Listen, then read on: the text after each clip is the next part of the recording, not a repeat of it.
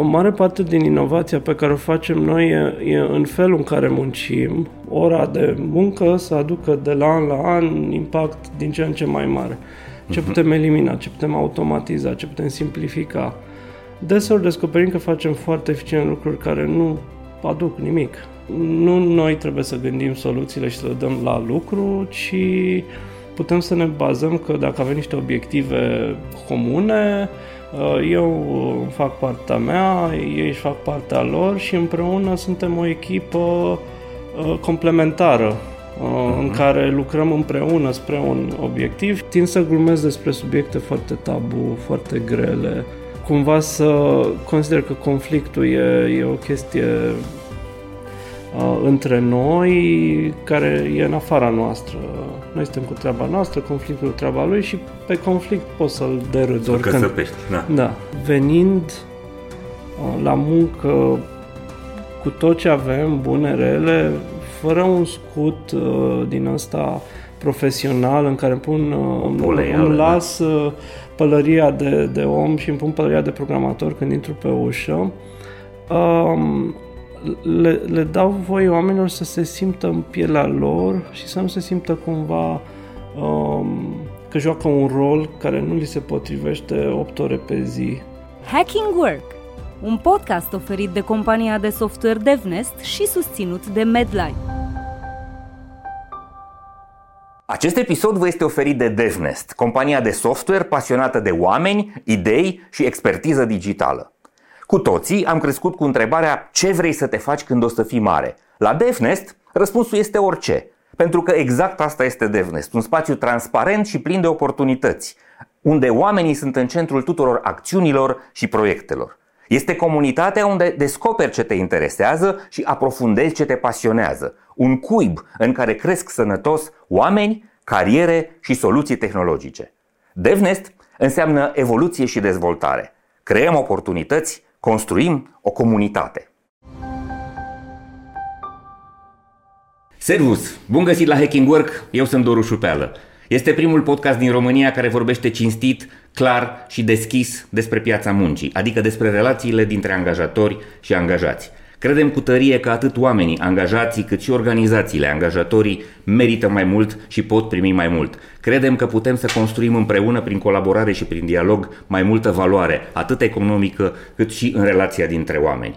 Facem acest podcast pentru toți cei care vor să meargă la serviciu, nu la scârbiciu și pentru toți cei care vor să folosească ideile extraordinare, poveștile fantastice și mai ales modelele umane pe care vi le arătăm ca să-și construiască o realitate mai bună acolo unde lucrează. Astăzi suntem la București, în sediul, în sediul companiei Schwarz IT, mulțumim pentru găzduire și ne întâlnim cu un om pe care de multă vreme mi-am propus să vi-l prezint. Este Bogdan Lucaciu, servus Bogdan! Salut! Să vă zic ceva despre Bogdan. Bogdan este unul dintre uh, liderii noii generații de business, așa cum eu obișnuiesc să spun, uh, modele de leadership care pot să reconstruiască uh, realitatea pe care cu toții o întâlnim. Am reușit să găsesc în România foarte mulți oameni tineri care au trecut printr-o mulțime de experiențe ca manageri, ca antreprenori, uh, ca team leader de multe ori și care au reușit să construiască în jurul lor un model care este diferit de ceea ce știm cei mai mulți dintre noi. Bogdan Ești CTO la Adormi, o companie care uh, face tehnologie, uh, care este construită 50% la București, 50% la New York și care a fost un succes, este deja un succes uh, global. Adormi Poate ați citit știrile, este o companie care a fost cumpărată recent, acum câteva săptămâni față de data la care înregistrăm noi, de către Victoria's Secret cu 400 de milioane de dolari. Asta înseamnă că s-a construit acolo o organizație, o cultură și un business extrem de valoros pe care un gigant al industriei uh, de fashion sau, mă rog, al industriei de intimates a considerat necesar să-l achiziționeze pentru că aduce foarte multă valoare. Asta este ceea ce cred că ar trebui să ținem minte. Se poate construi în România tehnologie de valoare, produs tehnologic de valoare care să aibă succes pe plan uh, global. Nu voi înceta să spun că este păcat să batem cuie cu laptopul în România și este păcat să nu folosim în mod mai inteligent și mai profitabil uh, creativitatea, inteligența, cunoașterea tehnică pe care o au inginerii din uh, România. Bun, să vă zic despre Bogdan. Născut în 1982, programator de la vârsta de 8 ani când a avut un prim computer foarte rudimentar comunist, HC85 sau HC90, Cobra, mă rog, Cobra a fost al treilea, după HC85 și HC90, am avut și eu, uh, absolvent de liceu de informatică și de facultate de automatică și calculatoare, pasionat de tehnologie și scriitor de cod în cel puțin 20 de limbaje de programare. Nu le-am numărat pe cele din CV-ul tău, dar cred că sunt cel puțin 20. Cred că facultatea va de face cu asta, chiar la calculatoare învățam 10 pe semestru. Cred. 10 pe semestru, ok. Participant la olimpiade, foarte pasionat și mai ales la concursuri de informatică. Este un om căruia îi place să rezolve probleme. A prezentat tot soiul de concepte proprii, a devenit în ultimii ani un mentor foarte apreciat pentru concurenții din hackatoane, mentor sau coach pentru tinerii antreprenori din startup-uri, dar și pentru colegii săi. Vorbitor apreciat la cele mai diverse conferințe de tehnologie ale industriei, industriei de software sau în comunitățile profesionale ale acesteia. Antreprenor de când se știe nu a fost niciodată angajatul altcuiva, un lucru foarte important, se consideră un creator de echipe experimentat cu rezultate vizibile, crește oameni, lideri, echipe și organizații. Căsătorit din 2009, este tată la două fetițe de 7 și 10 ani, este barista certificat, uh, pictor amator, fotograf de ocazie, rezolvator de probleme complexe de tehnologie și business și antreprenor pur sânge. Lucrează împreună cu Morgan, CEO-ul Adormi, uh, încă din 2010. Uh, ceea ce este remarcabil la Adormi este că din 2022, adică de anul acesta, când filmăm noi, probabil o să difuzăm episodul în ianuarie, uh, compania Adormi este în categoria Benefit Corporations. Bogdan, am încercat să sintetizez tot ceea ce am reușit să citesc despre tine. Mă bucur foarte tare că ești aici cu noi și am o primă întrebare. Principala valoare, din punctul meu de vedere, a organizației voastre nu este nici tehnologia pe care ați creat-o, nu este nici business-ul, nici logistica, nici întregul concept uh, pe care ați reușit să-l dezvoltați și să-l faceți de succes uh, pe plan global, ci cultura organizațională.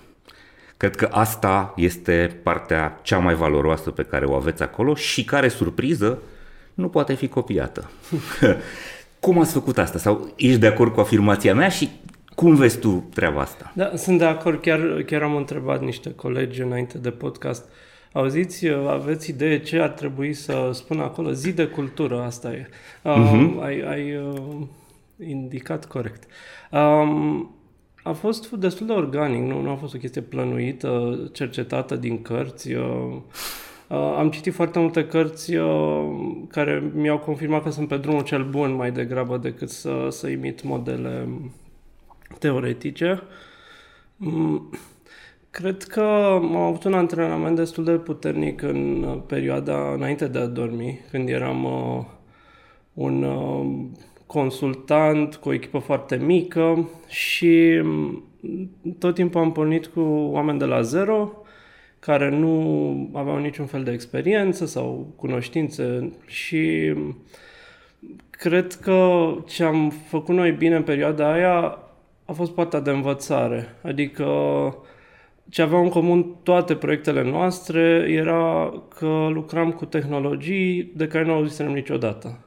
Uh-huh. Și aveam un client pe televiziune, hai să învățăm ce înseamnă televiziune digitală. Aveam un client pe SMS, pe Telecom. Și cred că am ajuns să facem un soi de learning as a service uh, uh-huh. în perioada respectivă în, din cauza proiectelor. Pentru că auziseră că stai că sunt unii care ar putea poate să ne ajute cu problema asta uh-huh. și ajungeam la, la proiecte foarte ezoterice, ciudate, ne, nemai întâlnite, cel puțin pentru noi. Aș vrea să nu ne înțeleagă oamenii greșit. Cred că nu e foarte corect să spunem că oamenii nu aveau niciun fel de background. Cred că ai ales totuși oameni care aveau un pic de studii și foarte multă pasiune pentru tehnologie. Da, nu aveau experiență. Nu aveau experiență de lucru. Erau la, primul uh-huh. job. Erau la primele joburi, da. dar veneau cu cunoaștere din zona de Cred educație, că ce licee, de unea informatică. pe toți era uh-huh. într-adevăr pasiunea pentru tehnologie și um, probabil și un, și un element de valori personale uh, foarte, foarte um, comun cu, cu ceilalți din echipă. Da. Uh-huh. Um, vorbim despre cultură organizațională. Foarte multă lume are problema asta în a pune degetul pe ea. Cultura e așa o chestie mm. pentru foarte multă lume cu care mă întâlnesc. Din păcate, cultura este să mergi la teatru, să mergi la cinematograf, la balet și la operă. Și uh, e cazul să încercăm să le explicăm ce înseamnă de fapt cultură organizațională. Da? Cum ai defini-o tu? Mm, cultura se referă la comportamentele de pe hol când nu se uită nimeni. Exact. Ce fac oamenii în fiecare zi când nu sunt În mod voluntar, în mod autentic. Da. Uh-huh. Cultura, dacă este să ne ducem în definiție, asta este. Cum facem noi lucrurile aici? Da. Cum gândim noi, cum acționăm noi, în ce credem, uh, cum, care sunt prioritățile, dar lumea zice despre valori. Da, principiile noastre. În ce, uh, cum ne considerăm că trebuie să ne comportăm cu ceilalți, cu clienții, cu partenerii, cu furnizorii, cu colegii în primul rând. Nu? Da. Uh, ce e important pentru noi, ce vrem să facem în viață. Ați avut o rețetă să-i alegeți pe oameni sau pur și simplu a fost noroc și ulterior ați reușit să decantați? Uh, poate cei care n-au fost neapărat potriviți cu filmul vostru au reușit să uh, ori să se transforme, ori să iasă din uh, peisaj. Da, adevărul e că n-am, n-am prea dat rateuri la recrutare, sincer. Uh-huh. Uh, și, într-adevăr, foarte mulți au crescut, destul de mult. Uh, um, nu, nu cred că avem neapărat o rețetă din asta replicabilă. Uh, ce știu e că um, procesul nostru de recrutare e destul de alambicat avem uh, echipa care se de oameni, People Experience Team, sunt toți foști oameni tehnici uh, care au devenit pasionați de psihologie, de neuroștiință, de echipe în timp Aha. și um, uh, au o discuție rapidă cu oamenii, își dau seama destul de rapid despre, despre ce e vorba. Apoi există un, uh, după un interviu tehnic destul de principial, așa, situațional, există un prânz cu echipa. Și echipa are tot timpul ultimul cuvânt de spus, dacă vor sau nu să lucreze cu acel om. Așa uh-huh. că, având o diversitate destul de mare de personalități și de trăsături de caracter, cumva filtrul ăsta e destul de bogat. Nu poți să pui niște trei, trei checkbox-uri. Uh-huh fiecare, fiecare persoană își aduce contribuția în a filtra viitorii colegi și în felul ăsta e un cerc virtuos în care devenim din ce în ce mai buni la a ne alege colegii. Și e o chestie bidirecțională, adică și persoanele care vin la interviuri au ocazia să vadă dacă le place sau nu la noi, că suntem diferiți de alte organizații, cu bune, cu rele și au și ei dreptul să aleagă. Foarte valoros. Ai spus două lucruri care mi se par diferențiatoare, care, pe care nu știu dacă neapărat le, uh, le-ați gândit în felul ăsta strategic, dar care, din punctul meu de vedere, livrează enorm de multă valoare. 1. Ați definit funcția asta ca people experience. Nu se cheamă nici HR, nici marketing, nici altfel. Da? Este people experience și am fost surprins, am fost acum câteva săptămâni în București, am avut masterclass și am cunoscut-o pe Miki, hmm. People Experience Managerul vostru, da? Uh, doi la mână, am uh, observat uh, originea acestor oameni, oameni cu background tehnic, care ulterior au descoperit psihologia. Asta este foarte rar. În general, în organizații avem HR-ul sau, mă rog, funcția asta, oricum s-ar numi ea, vine cu oameni care vin din zona asta umană, soft, da, psihologie, ă, alte științe, filozofie, științe umane, în general, și nu are neapărat background-ul ăsta tehnic, ceea ce de multe ori reprezintă un, ă, un, o lipsă, un, un, un mic handicap. Da, nu cred că e un handicap foarte mare. Sincer, nu, uh-huh. nu a fost o chestie planificată. Așa s-a întâmplat. Însă ajută să fie relatable conversația. Un, un candidat uh, să vadă care în fața sau un om care înțelege cuvintele despre uh-huh. care vorbesc uh, la un nivel mai profund. Exact. Și ajută să nu, să nu se transformă într-o conversație artificială. Exact. Credibilitatea partenerului de dialog este mult mai mare când simți că uh, vorbiți aceeași limbă, da. același limbaj ca să ne ducem către zona tehnologică. Aveți oameni care stau cu voi de șapte ani, opt ani, zece ani, da? Uh, nu prea ai spus la un moment dat, nu prea recrutați. Adică aveți un volum foarte mare de uh, oameni care sunt acolo de foarte multă vreme. Uh, echipa fiind bine dimensionată în zona asta de 150 până în 200 de oameni în total, nu România mm. plus America, uh, nu aveți neapărat nevoie de creștere. Nu aveți obsesia asta pe care o au cele mai multe companii din uh, zona tehnologică. Creștem, mai avem încă 500 de oameni anul ăsta, încă 300 de oameni anul ăsta. Și atunci uh, ați reușit să aveți stabilitate. Totuși, um, cum faceți de sta oamenii? Uh, prima, prima, cum se spune, primul răspuns al unor oameni care se uită la uh, înregistrarea asta, a, sigur plătesc foarte bine, sigur sunt uh, top payers. Faceți asta? Eu zic că plătim bine, okay. nu știu dacă suntem top, top payers. Um, apropo de uh, dimensiunea echipei, Adevărul e că vrem să creștem, nu, nu ne opunem idei de a Sigur. crește. Avem nevoie foarte mare de oameni, însă ce încercăm e să prioritizăm cumva partea de eliminare a muncii inutile sau mai puțin valoroase, cu un impact mai puțin. Uh, preferăm să facem asta decât să aducem oameni uh, mulți. Preferăm să automatizăm munca care se poate automatiza decât să aducem oameni mulți. Um, asta nu e neapărat un lucru plăcut sau confortabil. Um, e foarte dificil emoțional să ai de 100 de ori mai multe proiecte decât poți duce. E stresant de dreptul. Și așa că oamenii au nevoie să-și dezvolte abilitatea de a prioritiza, de a alege, de a se concentra pe un singur lucru și Mm, asta nu e tocmai ușor, că în uh, România de obicei oamenii sunt obișnuiți să li se spună exact ce au de făcut. Exact, asta e. Și um, dacă au 20 de lucruri de făcut uh, și pot să facă 10, apare burnout, anxietate, dar la noi vine și autonomia de a alege ce faci. Uh-huh. Ca să nu uh, lucrezi mai mult decât poți. Și așa că um, cam asta e balanțul destul de dificil de a ajuta oamenii să, să poată prioritiza bine munca și să facă doar ce are valoare, știu eu, multiplicativă, pe termen lung, pe termen uh-huh. lung enduring și, um, și să mereu să aleagă să optimizeze munca curentă, să elimine munca inutilă, să elimine sursele de suport, uh, sursele de muncă neplanificată, să, să fie asta o prioritizare continuă. Și în felul ăsta reușim să scalăm impactul fără să scalăm echipa. Um, deci nu, nu e o chestie principială că nu vrem să angajăm. Da. Um, cam asta e. Iar legat de întrebarea cum, fac, uh, cum facem să rămână oamenii, uh, am mai întrebat, uh, încercam să ne facem site-ul de cariere și am, uh, am întrebat pe Slack uh, hei, dacă te-ar întreba un prieten dacă să vină aici, ce ai zice? Și 90% mi-a zis oamenii. Mm-hmm. Deci sunt înconjurați de oameni, cu, nu numai că îi apreciază, îi respectă sau încredere, dar chiar uh, țin la ei. Uh, mm-hmm. Majoritatea uh, celor din jur uh, sunt oameni cu care uh, îmi face plăcere să mă văd în fiecare zi.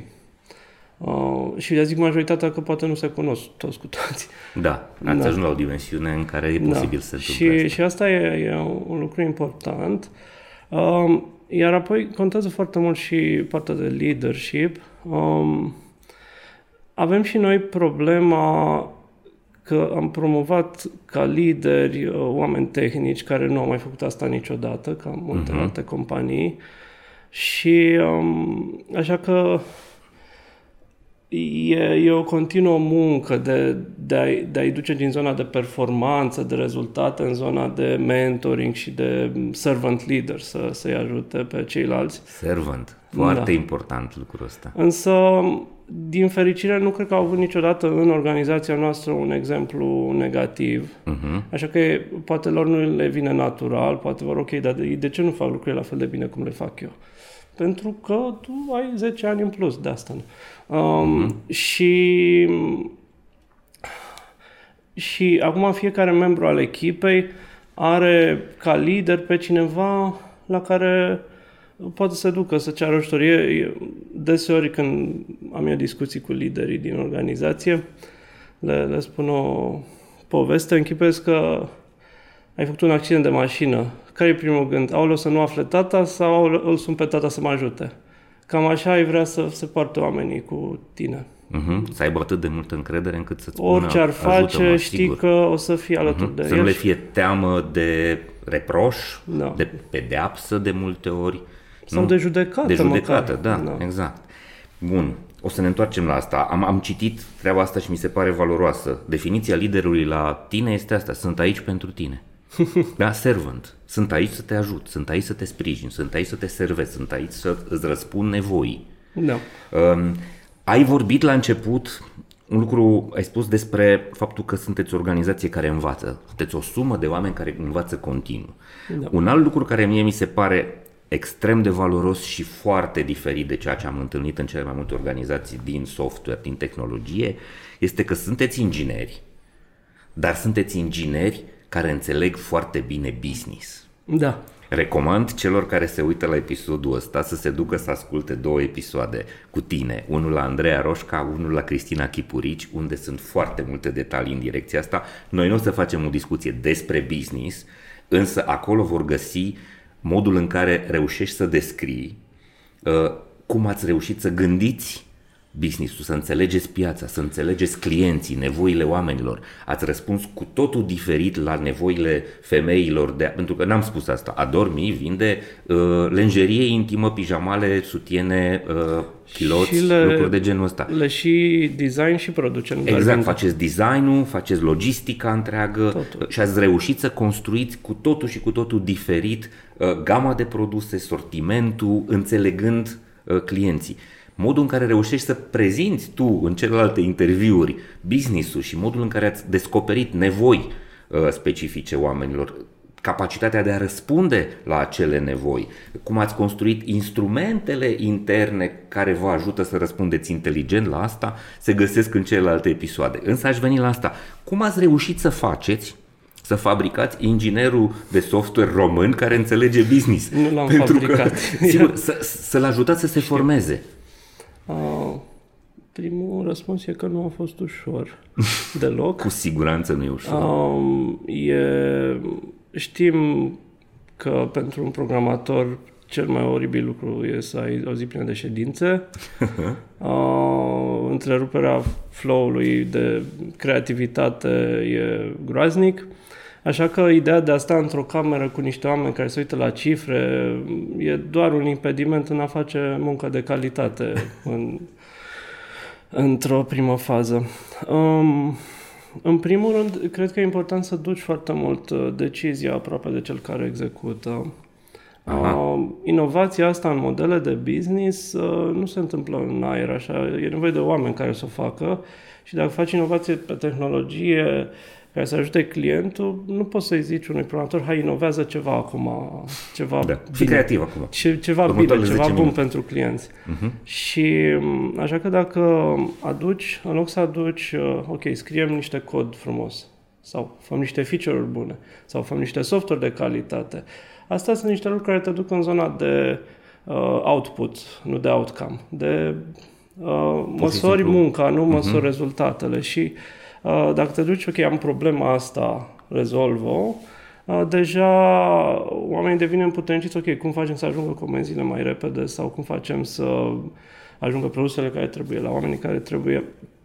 Și um, asta implică și niște elemente de design de organizație, adică e e nevoie ca echipele respective să fie mici, să poată executa rapid lucruri, să fără foarte multă birocrație și să fie multidisciplinare, să aibă toate skillurile necesare, să fie product management, design, analiză de date uh, și toate fațetele engineering, QA, front-end, back-end, uh-huh. DevOps, etc. Și atunci, um, având niște echipe cumva autonome și uh, complete și dându-le probleme de business, nu probleme de software, evident vor găsi soluții de tehnologie, că asta știu să facă. Um, și asta implică oarecare leap of faith, o încredere foarte mare de la oamenii de business că uh, nu noi trebuie să gândim soluțiile și să le dăm la lucru, ci putem să ne bazăm că dacă avem niște obiective comune, uh, eu fac partea mea, ei își fac partea lor și împreună suntem o echipă uh, complementară uh-huh. în mhm. care lucrăm împreună spre un obiectiv și nu um, eu am proiectul și deleg o bucată echipei de tehnologie. Um, deci cumva e și partea de organizație, iar legat de, de oameni, E vorba de, de ritualuri. Eu, nu știu, am început să facem de câțiva ani o chestie care se numește um, dual track uh, development, în care ai sprintul de execuție și ai sprintul de discovery făcut de aceeași echipă. Și practic, uh-huh. uh, în loc să vină ok, niște obiective de business care sunt prioritizate de un I know, product manager și apoi puse pe echipă, uh, ai niște probleme de business care sunt uh, prioritizate nu știu, în perioada asta și echipa face partea de înțelegerea problemei cu, ne uităm la competitori, ne uităm la date, ne uit, facem interviuri cu clienții, facem prototipuri, uh, care e o muncă foarte intensă, uh, ca să-și pregătească partea de execuție care veni mai târziu. Și în munca asta de, de discovery e implicată foarte mult uh, echipa tehnică. Nu, nu sunt acolo doar să verifice Uh, uh, uh, posibilitatea de a, da. de a implementa. Că de multe ori uh-huh. ai un programator în cameră, se poate că durează, se poate că durează, cam exact. astea sunt întrebările. Exact. Nu, sunt în cameră să contribuie cu idei și să cu spună, soluții. Da, da, să găsească ei ce se poate, să găsească ei noile da. posibilități. Și um, în momentul în care tu ai luat decizia, când ajungi să execuți, uh, cumva e copilul tău, și ulterior, oricum majoritatea ideilor nu ies, așa că etapa de a monitoriza rezultatele de business și de a reveni cu iterații și cu iterații devine foarte uh, uh, e, de, e îmbrățișată de, de oameni. Nu, exact. nu e aură, adică n-am făcut nu e bine. Mm-hmm. N-am mhm. făcut bine, trebuie să refac. Nu, pentru că ei văd, ok, hai să vedem dacă a mers a, ia uite că aici metrica asta nu a urcat, oare de la ce? Hai să mai facem un interviu să înțelegem. Devine partea asta de curiozitate foarte importantă. Asta este o filozofie specifică unei organizații care face produs propriu. Uh-huh. Uh, din păcate, industria noastră încă este în zona cealaltă, în zona de servicii și uh, unde mentalitatea este exact asta. Munca programatorului este strict execuție. Ai primit niște specificații, pune mâna și uh, livrează pe aceste uh, informații pe care le-ai căpătat. De foarte multe ori, ceea ce se livrează este uh, nu neapărat cea mai uh, sănătoasă și cea mai fericită uh, da. rezolvare. Uh, Ceea ce faceți voi este radical diferit și aș vrea ca să explicăm un pic mai mult treaba asta pentru managerii din zona asta, dar și pentru cei care lucrează în, în software. Cum construiți balansul ăsta între a înțelege problema și a face designul soluției, a munci la zona asta de Uh, gândire și de dialog și uh, zona de uh, execuție. Există o proporție, există, nu știu, un, aveți aici 30%, aici 70% sau aici alocăm prima parte a zilei, a doua parte a zilei. E o rețetă sau este pur și simplu ceva pe care îl simțiți? Hmm. Da. În primul rând aș afirma că partea asta de servicii nu e atât de rea. Nu înseamnă nu, nu, că nu, produsele nu, sunt nu, nu. Uh, nu, însă valoarea pe care o produci este one da. time. Da? da? O produci, încasezi Ceea ce mi se pare mie valoros în zona de companie de produs este că odată ce ai construit treaba asta o vinzi repetitiv da. și mai mult decât atât, ai mai mare sentimentul ăsta de ownership asupra, asupra da. soluției. O să, o să fac o mică uh-huh. paranteză. Cam ăsta e motivul pentru care am intrat în Adormi în 2013, la sfârșitul uh-huh. 2012.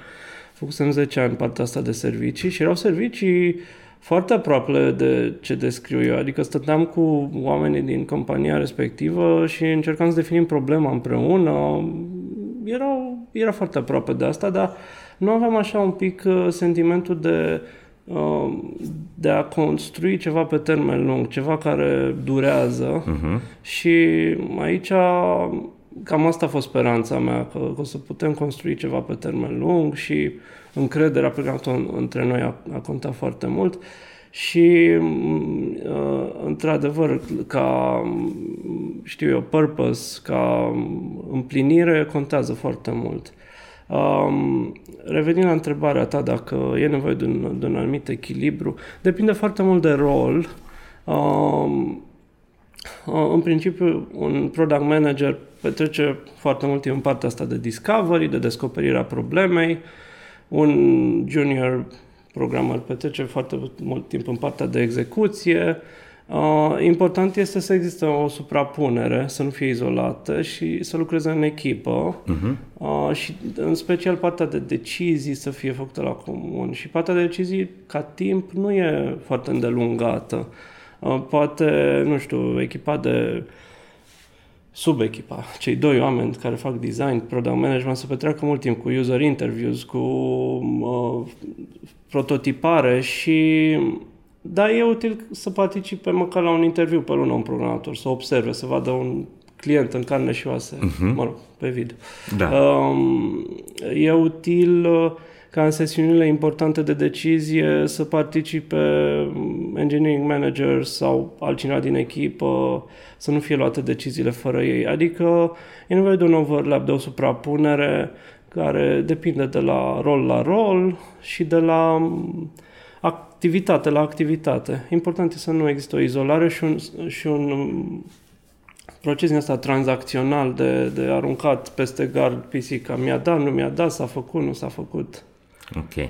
Dacă ar fi să împarți uh, timpul de lucru efectiv al unui om în, în, în grupul vostru, în Adormi, uh, în muncă efectivă de scris cod, de făcut tehnologie, muncă de descoperit uh, zona asta de înțelegere a problemei și timpul de relaționare umană. Mm. Nu știu, să ne cunoaștem între noi, să fim o echipă, să fim împreună.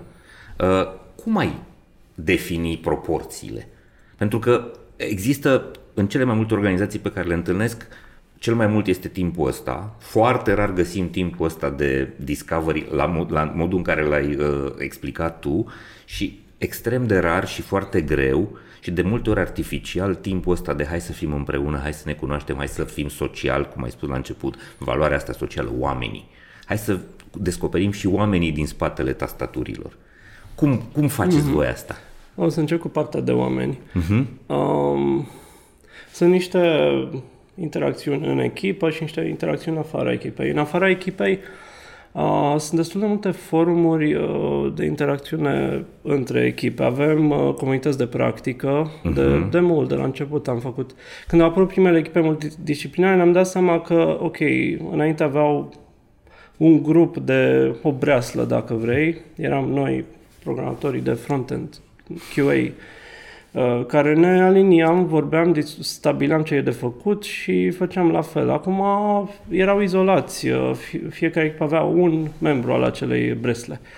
Și uh, comunitățile astea de practică au fost un construct artificial la momentul respectiv. Hai să creăm niște linii orizontale. Uh-huh. Și acum au un rol uh, triplu comunitățile astea. Au un rol de um, legiferare, dacă vrei, de stabilire de convenții. niște standarde. Exact. Aha. Care nu neapărat sunt uh, reguli, sunt mai degrabă niște norme, niște Principii. convenții, uh-huh. da? Mhm. Uh, Apoi e partea de educație. Mă aștept ca ei să Fac împărtășească uh-huh. să, sau chiar să um, facă învățare structurată, să facă un workshop împreună, ceva de genul. Foarte valoros. Și apoi uh, partea de socializare. E un fel de bar, biserică, depinde uh, unde uh, socializezi mai mult. Uh, locul în care ai niște oameni care au cam aceleași probleme în fiecare zi ca tine și te înțeleg și poți să te plângi sau poți să te lauzi ce ai nevoie în ziua aia. Uh-huh. Și comunicarea e continuă pe canalele astea pe Slack, dar uh, sunt și întâlniri fizice periodice la două săptămâni, unii fac mai des. Și sunt multe formuli din asta orizontale, sunt comunitățile de practică. Mai e un grup pentru partea de DevOps, de infrastructură, în care ai câte un membru sau doi ai fiecare echipe. Mai ai un grup pentru uh, uh, ergonomie. Avem un grup pentru usability în care sunt și programatori și designer și se întâlnesc și discută chestii de, de usability. Foarte uh-huh. multe grupuri în asta orizontală care au întâlniri, au agenda. Nu e atât de bine organizat uh, agenda tot timpul, de multe ori se întâlnesc și stau la povești, uh, dar e extraordinar ca liant social. Și, um, și ajută foarte mult dacă te gândești la partea de execuție, că foarte des ai, ai nevoie de sprijin de la alte echipe și nu sunt niște adrese de e-mail, sunt niște oameni pe care îi știi bine și cu care ai vorbit ieri și care sigur o să-ți răspundă mai repede, cu care nu da. mai trebuie să te formalizezi. Asta e partea de socializare în afara echipei. Avem și uh, evenimente în astea all hands și cu toată compania și în, uh, în echipa de tehnologie. Uh, în echipa de tehnologie organizarea evenimentelor astea e tot timpul descentralizat. Avem alt facilitator în fiecare lună care găsește vorbitorii, sunt multe evenimente din astea paralele cu, cu execuția cu care uh-huh. se întâmplă. Workshop-uri de pictură organizate de 2-3 colegi care, care sunt pasionați, pasionați uh-huh. și așa mai departe. În echipă avem ritualurile astea agile, care uh-huh. sunt uh, peste tot, uh, daily stand-up, sprint retrospective, Uh, ce am încercat să facem aici e să ne concentrăm foarte mult pe, pe echipă și mai puțin pe partea de cifre. Uh, de exemplu, la o retrospectivă nu ne uităm neapărat la burn down chart să vedem câte task-uri am făcut, încercăm să ne gândim, ok, noi ca echipă, ce a mers bine, ce n-a mers bine, ce putem schimba și de multe ori sunt uh, întâlniri foarte emoționale. Oamenii își, uh, își varsă acolo amarul, Uh, sau bucuria um, și închipuiesc că dacă faci asta la două săptămâni, uh, ai, nu știu, 20 pe an, uh, cred, um, ai îmbunătățiri continue pe cele mai importante dureri din momentul respectiv, care se cumulează aducând uh, return uh, accelerat după, după o perioadă, ca la investiții. Uh-huh. Um, și um, cumva au și un, un element de psychological safety, de, exact, de, de încredere și libertate de a avea conflicte uh, constructive. Și, da, uh-huh. știind că nu vei fi judecat, nu exact, vei fi... Exact. Um, și da, cumva uh, sunt, sunt elemente ca asta care creează un nivel ăsta de încredere ridicată între oamenii în Da, îți mulțumesc că ai menționat asta, voiam să intru peste tine să spun exact treaba asta. Am făcut uh, o cercetare pentru doctoratul meu, m-am întrebat de ce industria noastră de software nu produce atât de multă valoare cât produce industria estoniană sau altele. Și uh, Răspunsul este exact ăsta. Îmi lipsesc doi factori fundamentali pentru inovație.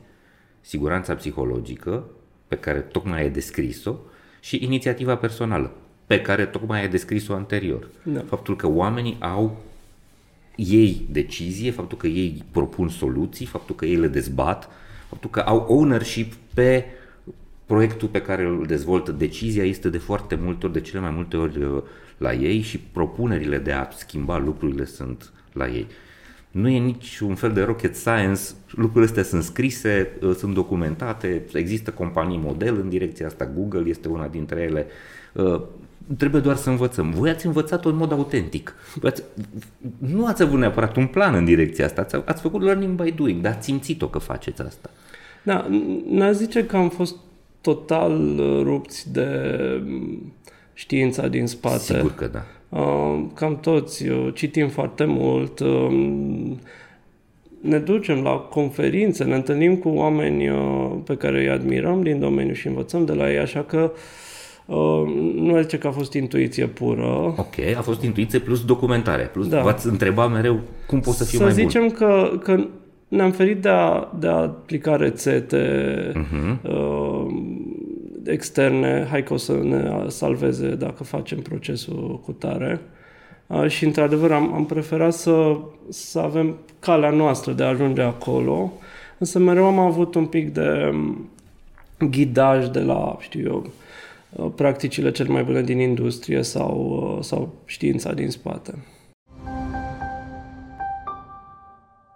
Acest episod vă este oferit de MedLife, furnizorul național de sănătate al României.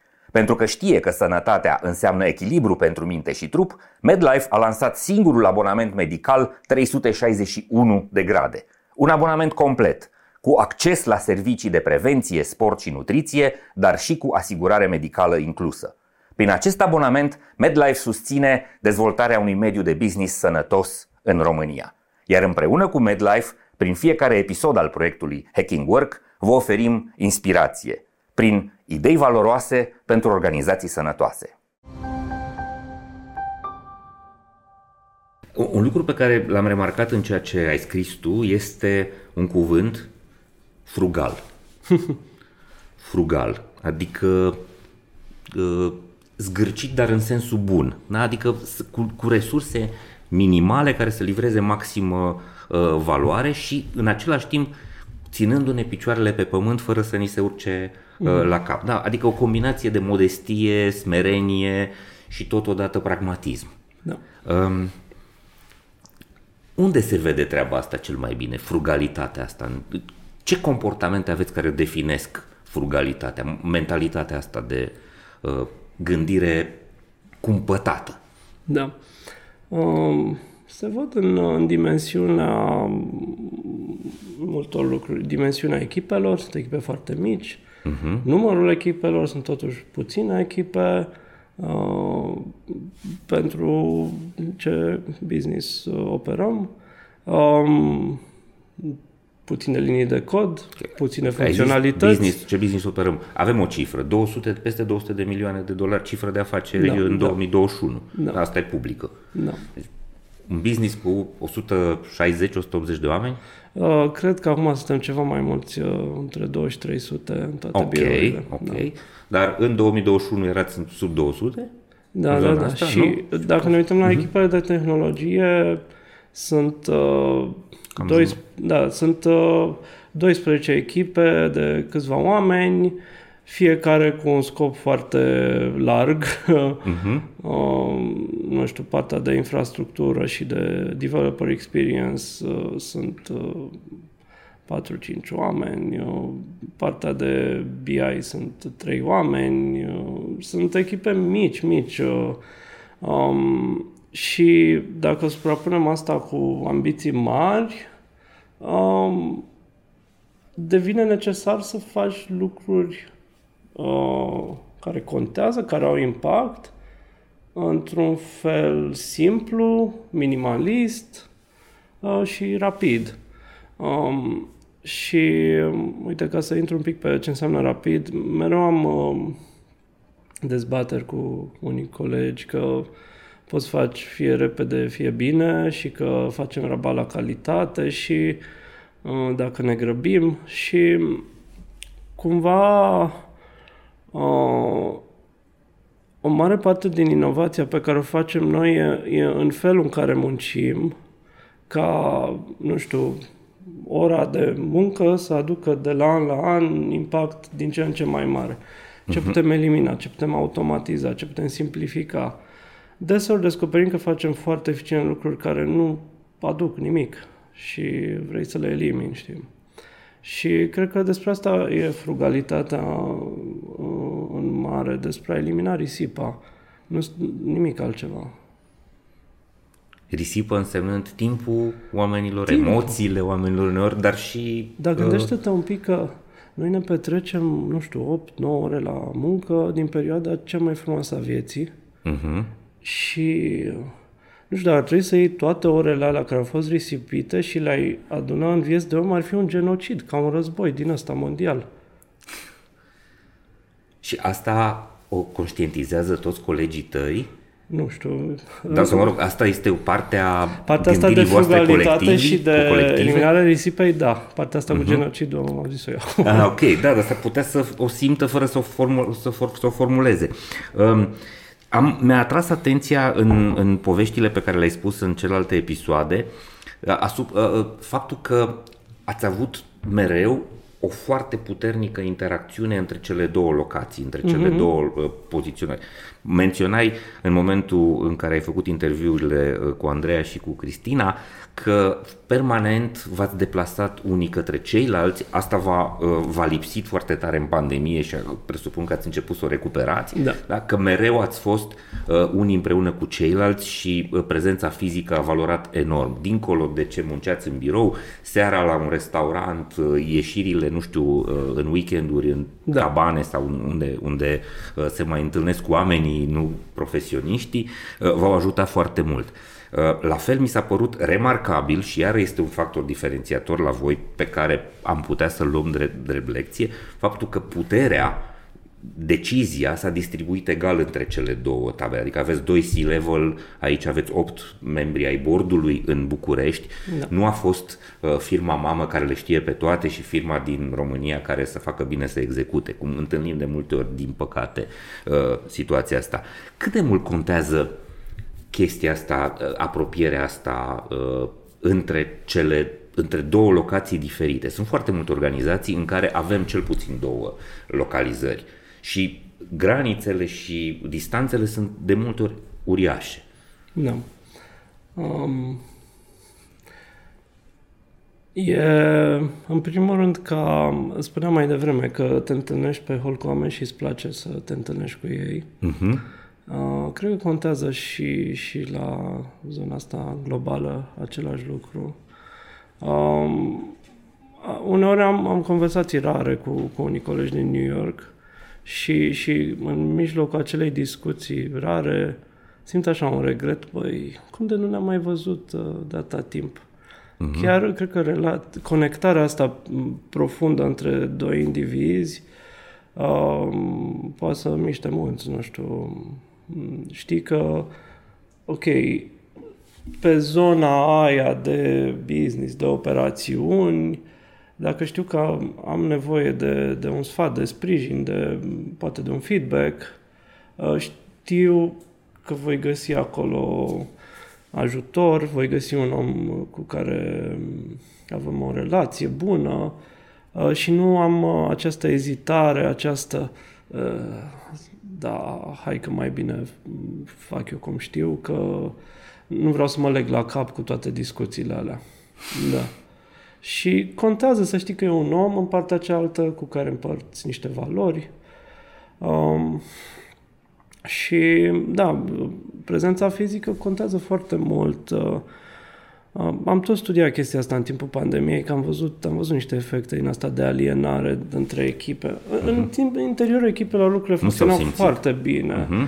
Chiar a crescut performanța maxim. Livrarea. De multe ori a crescut și intensitatea comunicării. Da, da, da. Uh-huh. În schimb, între echipe a apărut o chestie asta de Distanțare, de răcire. Distanțare, alienare, practic nu, nu mai aveai o empatie cu, cu grupul celălalt să înțelegi care e viața lor, ce vor ei, care sunt durerile lor și erau ceilalți, ceilalți, ceilalți, știi?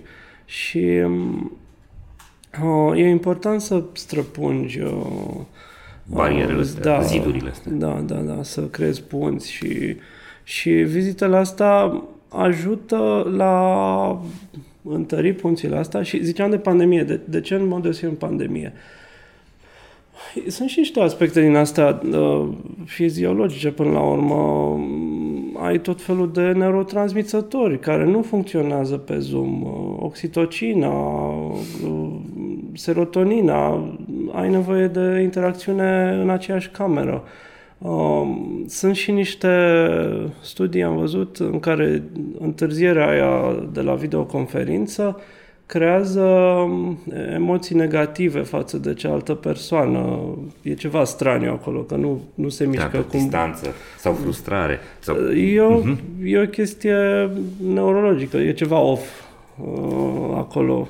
Um, și de asta poți să ai relații extraordinare la distanță, poți să ai organizații foarte performante la distanță, însă um, dificultatea de a crea conexiunea asta puternică, emoțională între doi oameni e foarte ridicată la distanță. Ce ați făcut ca să reparați această alienare? Ați avut o, aveți un plan acum, lucrați la chestia asta și doi la mână că se leagă. Aveți problema asta a reticenței oamenilor de a mai veni la birou? Băi, am câștigat acest drept al da, da, muncii da. remote, să nu vă atingeți de, de dreptul ăsta. Cum e la voi? Hmm. În primul rând, cred că am, am citit undeva de relationship bank, bank account, o metaforă în care mereu între doi oameni e, e un, acolo un depozit de încredere în care mereu trebuie să depui Aha. și când sunt lucruri nasoale, scoți. Să scoți de acolo. Da, da Aha. da, da. Și, Ca să nu se rupă relația. Da, da. Și pornești de la un... Nu cred că pornește nimeni de la zero, pornești de la un, un, un plus. credit de start. Da, nu? da, adică, da. Ok, lucrăm împreună, hai să ne dăm și credit. cred că în momentul în care am intrat în pandemie aveam cu toții un, un, uh, aveam un depozit conturile mare grase. acolo, conturile uh-huh. grase și practic în echipe n-am extras aproape deloc, dar mai câte o neînțelegere, câte o miscommunication, stai că n-am înțeles ce a zis și încet, încet mai scad. E la echipe complet noi, că am mai angajat oameni în ultimii doi ani, destul de mulți, în ultimii trei ani. Um, s-a văzut foarte clar uh, lipsa asta de o încredere mare inițială uh, și la fel uh, între echipe a scăzut destul de rapid uh, cu fiecare, nu știu, proiect în care stai că stăm după ea. Da. Um, și um, uh, practic cea mai mișto chestie e că aveam deja încredere foarte mare și nu ne-a durut foarte rău așa. Uh, apoi uh, mai vreau să fac o remarcă. Eu nu sunt foarte fan remote work. Uh, în, în perioada mea de formare eram foarte implicat în comunități open source, care erau cu oameni care nu știam cum arată și chiar aveam relații de prietenie cu niște pseudonime. Uh-huh. Și când ne vedeam o dată pe an la o conferință, ne îmbrățișam, vai, ce mai faci? Și așa că înțeleg că este foarte posibil și realizabil să ai organizații distribuite performante și să ai relații autentice la distanță. Nu, nu zic că e imposibil, chiar am, am trăit asta și sunt recunoscător pentru asta, dar e mai greu. Și cel puțin noi ca organizație ne-am construit foarte mult pe um, felul ăsta de a fi aproape, de a avea încredere în cei din jurul meu și e greu să, pe o cultură formată așa, să implantez um, metoda asta de lucru complet uh, distribuită. Nu zic că nu merge, dar cel puțin la noi azi e greu, ar fi greu. Ok, și ce faceți ca să o... Bun, ce faci? Re, re, în primul rând... E un re-onboarding, este o, re, o reconstruire a E simpatic. Legăturilor. Uh, uh, biroul nostru din București e, e, un, uh, e un loc simpatic. Uh, e foarte mulți colegi uh, își pun, uh, uh, știu, poze pe Instagram din birou. E, se simte cumva ca un loc în care te duci să din motive din asta, mai degrabă de entertainment, să te simți bine. Știu uh-huh. că mereu trece lumea pe stradă și vor să intre în curte crezând că e o terasă, un bar, ceva. și nu, nu, suntem o companie privată și sunt supărați, trag de poartă, că avem o curte cu... Sunteți undeva lângă Cismigiu, da, da, da. da și... Și uh, e, e plin de cafenele în jur, uh, e un loc cald uh, și uh, cred că mereu colegii au asociat spațiul ăsta cu un loc care, care unde, dă... Unde ți-e bine să fii. Da, unde ți-e bine să fii. Și asta a ajutat. Um, și țin minte când ne-am mutat, m-am, m-am întâlnit cu, cu arhitectă să, să facem un pic planul și mă întreba, ok, care e conceptul? Și eu zic, nu știu, uh-huh. să fie frumos. Uh, și, nu, dar zim, zim valorile voastre. Dar nu știu dacă se translatează la spațiu. Și am, am stat, am vorbit câteva ore și am vrut să povestesc despre echipe. Măi, noi suntem... Uh, uh, îmbrățișăm schimbarea, tot timpul incertitudinea uh, și am ajuns la un concept de design in the absence of a designer, în care totul este reconfigurabil și mobil uh-huh. și toate tablele sunt pe roți, televizoarele sunt pe roți, uh, uh, obiectele de mobiliar sunt mici și fiecare încăpere e reconfigurabilă după nevoile pe care nu putem să le uh-huh. știm la momentul designului. Și mi se pare că foarte mult din spațiu încorporează fizic uh, elemente de cultură organizațională. E foarte prietenos, e, e dezordonat, sunt canapele cu lucruri pe ele, nu, nu e un spațiu steril ca un muzeu, uh-huh. e cam ca acasă. Așa. Și asta cred că a, a contat. Nu a zice că a, asta e rețeta să ai un spațiu mișto, că Spații are mișto mai au și alte organizații, sau dar are e un, fiecare element, acasă. e un element important. Și acum când am început, uh, noi am deschis biroul uh, când a fost safe cu, cu boala, uh-huh. l-am deschis uh, și veneau, erau oameni care stăteau uh, pe aproape sau veneau cu metrou, care veneau în fiecare zi. Știu că au venit câțiva și când era ilegal, uh, că noi nu eram frontline uh, workers uh-huh. în, în mai atunci, în aprilie, când a fost uh-huh. lockdown. Și um, uh, și sunt foarte mulți care vin uh, pentru că aici pot ei să lucreze mai bine și eu sunt așa, mie mi-e foarte greu să lucrez de acasă, nu știu. Uh-huh. Și uh. decizia este la nivelul echipei? Adică ei hotărăsc, nu? Ei, păi, la un ne moment dat, săptămâna mai uh, recent, uh, n-a prea mai funcționat chestia asta cu ambiguitatea, că erau foarte mulți colegi care ziceau, ok, dar noi cum suntem? Suntem remote, suntem hybrid, ce, cum facem? La, iar la angajare, e important să spui, Oamenii să dai întreabă. claritate. Clar. Și uh-huh. nu puteam să zicem, băi, e remote, că nu e, nu, nu funcționăm bine remote. Știam că nu funcționăm bine remote. Uh, și ce am făcut? Am făcut un proiect destul de mare cu echipa asta de People Experience de Design Thinking, în care am făcut interviuri cu vreo 30 de colegi să întrebăm, ok, cum e ziua ta, cum e mm, commute, cum e... Uh, și concluzii din proiectul ăsta a fost să și reamenajăm birou mai potrivit, am cumpărat niște silent pods din asta pentru Pentru muncă discuții. individuală. Da, da. Mhm. Așa. Și partea de ritualuri, am zis că uh, orice eveniment de echipă cu interacțiuni puternice, gen un workshop, o ideație, retrospectivă, etc., îl facem la birou.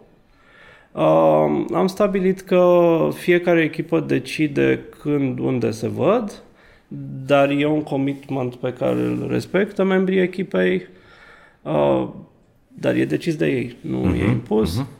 Și acum am ajuns la un echilibru în care n-aș putea să zic câte zile pe săptămână vine lumea în medie, dar uh, intuiesc că uh, una, două zile vin uh, cei care vin mai rar, uh, care pot sta mai departe sau uh-huh. pur și simplu nu le place să... Uh, nu se pot concentra într-un grup. Uh, și... Uh, iar, mă rog, restul, cum au chef, 3 zile, 4 zile, 5 zile. Da. Ok. Deci a fost proiectul ăsta de, de, de a include în designul hybrid work uh, oamenii și apoi de a descentraliza, știu, eu, implementarea la fiecare echipă. A ajutat foarte, foarte mult să, să nu se simtă obligați. Știu că am avut colegi care vorbeam cu ei și întrebam de chestia asta și ziceau, a, păi noi oricum venim uh, câteva zile, dar dacă ne zice cineva să venim, păi nu mai venim. Foarte important ca oamenii să aibă sentimentul că e decizia lor, nu este ceva și ce chiar li să s-a- fie, nu doar să aibă da, da, da, da, sentiment. da, da, să aibă convingerea, da, nu sentiment, convingerea. Da. Bun, dincolo de asta, faceți petreceri, faceți, uh, uh, Oh, nu da. știu, uh, aveți chestiile astea standarde, Noi petrecerea de avem Crăciun, o- petrecerea de Da, vară, le-avem, le-avem. uh, nu știu, mersul cu echipa la karting, uh, Da. Ce, cum le faceți? ce se întâmplă și partea Faceți, asta le, le de, faceți diferit? De partea asta de HR e destul de descentralizată. Înainte să avem echipa asta de People Experience, care e relativ recentă, uh, Scrum Master din fiecare echipă erau practic HR-ul echipei. Aha. Și Scrum Master era de obicei un programator de acolo. Um, și aveau așa niște responsabilități uh, și organizau uh, uh, la nivel de echipă tot felul de hai că mergem la munte, lucrăm o săptămână la munte, uh, hai să, nu știu, mergem, cum ai zis, karting, da, sunt unii Da. care au fost și la karting, dar sunt Karting, mai degrabă cățărare, lucruri de chestiuni genul uh, ăsta. pe care le fac în echipă, le plănuiesc în echipă, global vin doar banii, nu, Ah, ok. nu, nu, nu e un calendar, a, fiecare echipă odată la nu știu cât timp Mhm. trebuie să facă nu știu ce. Uh, Li se pot alătura și alții din alte echipe dacă treaba asta se n-am, comunică? N-ai observat. bar n-am. Ok. Cu siguranță nu le-ar interzice nimeni. Mhm. Uh, depinde mo- din ce motiv să duc acolo. Uh, iar imediat după pandemie, când încă nu eram așa hybrid official, am încercat să facem foarte multe, asta au fost cumva Planificat. gândite, uh, gândite ca principiu, nu ca implementare. Să facem cât mai multe evenimente cu două, trei echipe. Uh, ni s-a părut că a fost o primă acțiune de a, de a reduce un pic alienarea asta și, și a ajutat foarte mult.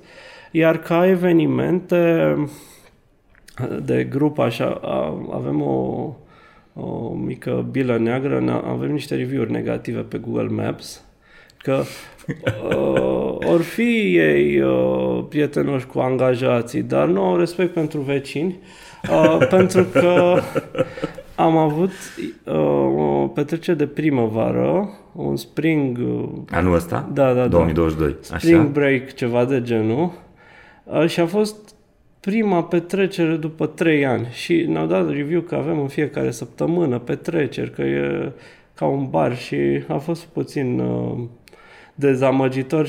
Pe de-o Incorect. parte cam și incorrect, dar noi chiar credeam că suntem un membru valoros al comunității locale. Încercam să facem curat prin parc, să din asta și să vedem uh, că ceea ce credem noi despre noi nu e reflectat și de percepția celui din jur. A fost cam trist așa.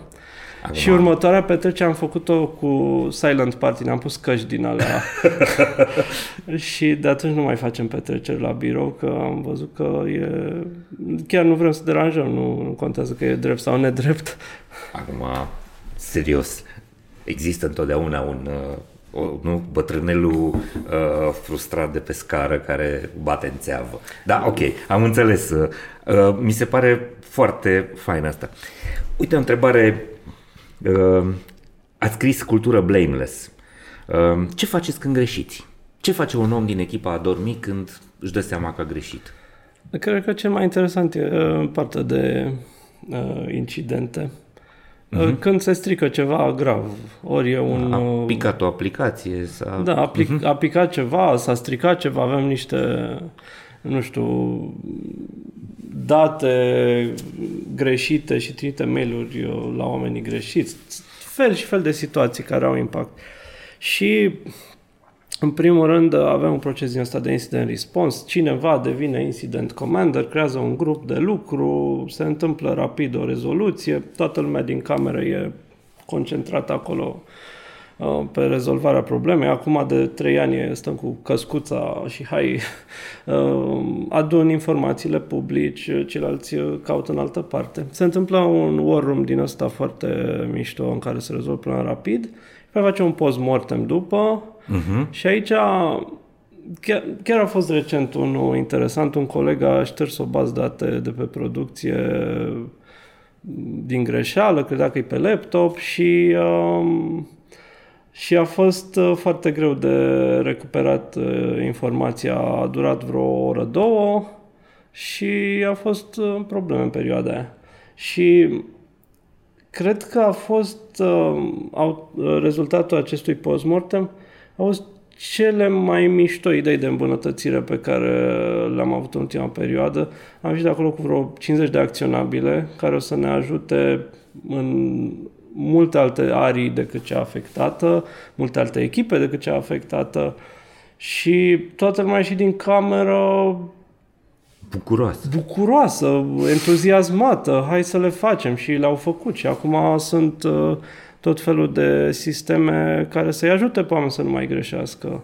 Și e, e important. Mi-a învățat, nu știu, și de la industria aviatică, mi se pare că acolo Exact. e atât de important să nu dai vina pe oameni, că mm-hmm. altfel mor oameni dacă dai vina pe oameni, Uh-huh. că nu se rezolvă sistemul. Da, e cartea Inovația, Matt Ridley explică asta. Mm. Da, uh, ai citit-o? Nu, da? nu. Matt Ridley este un, un expert în inovație care asta spune, compară aviația cu medicina și spune, băi, ăștia întotdeauna caută să pedepsească pe cineva și atunci niciodată nu se pun problemele pe masă și nu se caută soluții, pe când aviația nu vrea să decapiteze pe nimeni, ea și studiază cutiile negre, învață din asta și progresează enorm. Da.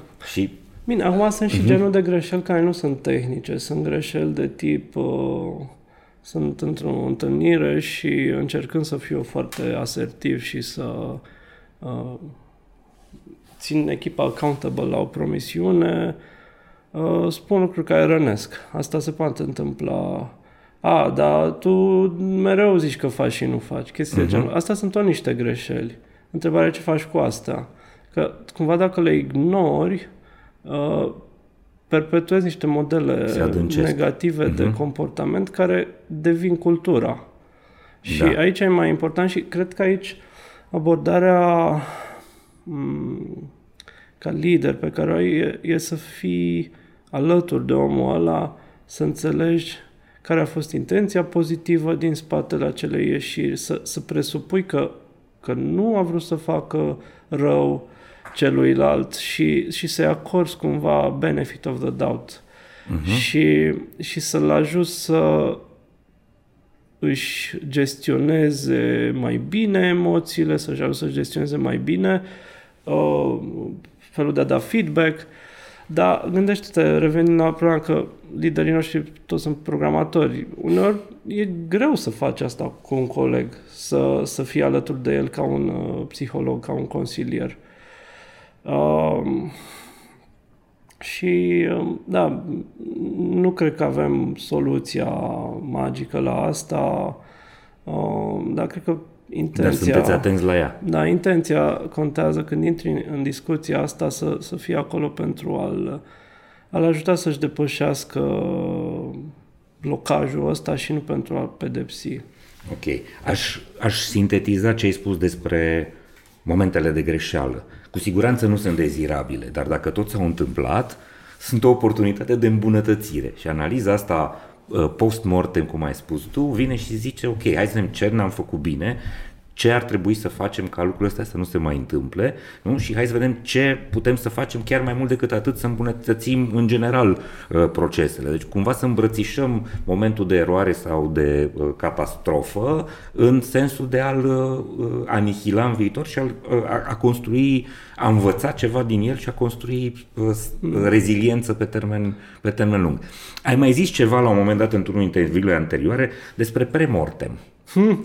Uh, și mi s-a părut extraordinar și cred că orice fel de orice fel de inginer software, nu mai vorbesc de cei care conduc echipe, orice fel de manager din orice fel de business ar trebui să înțeleagă povestea aia. Poți să ne zici aia cu premortem? Este o modalitate de a gândi extrem de ambițios. Da. Nu, despre, nu era da, pre, nu, nu. Andreea te întrebase de premortem, da, și tu ai spus, dar de ce să nu ne uităm la presucces? Asta a fost. Da? Premortem este un concept al lui Gary Klein, nu? când uh, analizezi uh, înainte de a începe execuția unui proiect, te uiți la el și zici, ok, hai să ne închipuim acum de ce dăm fail, de ce o să ratăm, astfel încât să poți să faci îmbunătățire înainte de a-l porni. Și tu ai venit și ai spus, nu, stai să vezi ce înseamnă presucces, e mai bună uh, asta. Um, da, mai multe exemple. În primul rând am un coleg care uh, e foarte inspirat de niște practici de la Amazon, cred, și face press release pentru un proiect. Press release, comunicat da. de presă, ok. Da, ok, hai să vedem ce am scris într-un press release. Aha, să povestim e, ce am făcut. E foarte simpatică practica asta. Uh, n-ai ce că e generalizată, e doar un exemplu. Dar vreau să dau un exemplu mai practic. Uh, la un moment dat am avut, uh, pe la începutul anului trecut, o problemă de, de, de oameni, de organizație, în care o anumită echipă era supărată, era, au plecat doi oameni, uh, nu era bine. Și uh, am făcut un uh, post-mortem. Uh-huh. Hai să facem, uh, am făcut o retrospectivă mai uh, înainte să, de ultima lor zi, o combinație între un exit interview și o retrospectivă, dar nu doar cu cei care plecau, ci și cu cei care rămâneau. Ok, uh-huh. hai să vedem de ce plecăm. Și voi care rămâneți, am vedere că nu se schimbe nimic, o să plecați și voi de ce ați pleca. Uh, uh-huh. Și am făcut chestia asta Și un exemplu era uh, lipsă de cultura a datelor. Și, băi, dar ce înseamnă asta? Că noi ne mândrim că suntem data-driven. A, păi, uh, nu știu să programatorii să facă nu știu ce tipuri de rapoarte, nu știu ce tipuri de integrări cu sistemele de date. A, ok. Deci e mai degrabă um, o lipsă de interes și cunoștință de la alți programatori pentru ce faceți voi zi de zi. Ok. Și pe aia, da, auzi, dar cum ar arăta dacă n-ar avea lipsa asta de cultură? Adică ce ar face concret? Adică, ok, vent, vent, vent, dar la un moment dat, dar ce vrea să fie instead of that? Uh-huh. Ok, mhm. asta nu, dar cum e, cum, cum e albă? Bine. Uh-huh. Cum, cum ar fi bine, bine știi? Și am zis, păi ar trebui să facă nu știu. Și am făcut notițe și am făcut un, un sistem de grading data maturity pentru echipe. Și am luat toate echipele, hai să vedem, ei sunt la un 2, la un 6, la un 7.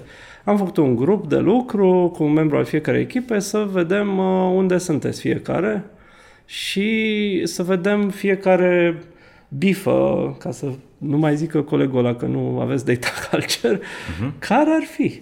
Și a fost, um, cum să zic eu, a fost o accelerare masivă a colaborării, a interesului și am ajuns uh, foarte, foarte rapid într-un punct în care uh, vedeam pe Slack uh, screenshot-uri cu ce a zis alt coleg, cu inimioare. Adică bârfe pozitive. Ia uite ce a făcut ăsta, ia uite ce a zis ăsta. De se întâmplau niște... transformat un moment de tensiune, de criză, da.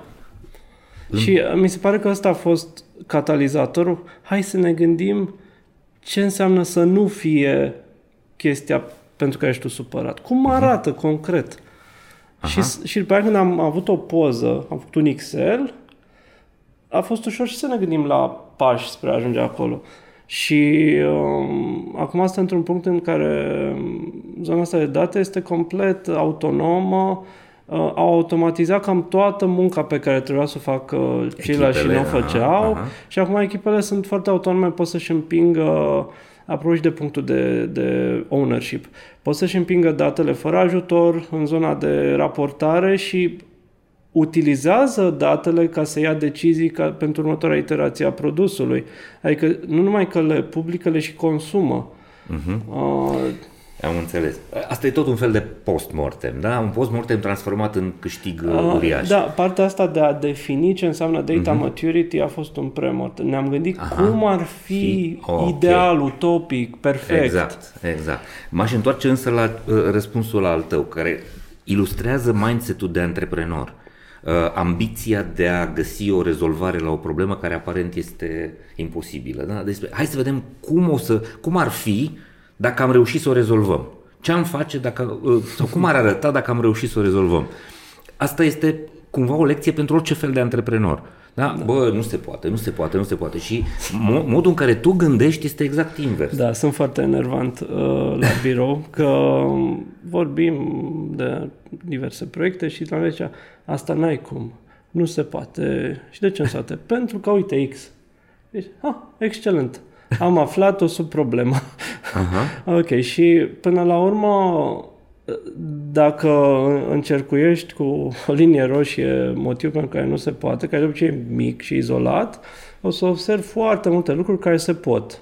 Și ok, deci practic doar asta e, din problema mare a mai rămas asta mică, uh-huh. și dacă o iei pe asta, înseamnă, bine, asta chiar nu există nicio posibilitate mm, și dacă elimini tot ce e posibil, și rămâne doar ce e imposibil, brusc apare... Bănesc că oamenii nu mai sunt așa overwhelmed, depășiți de, de amploarea mamutului și devin mult mai creativi. Da.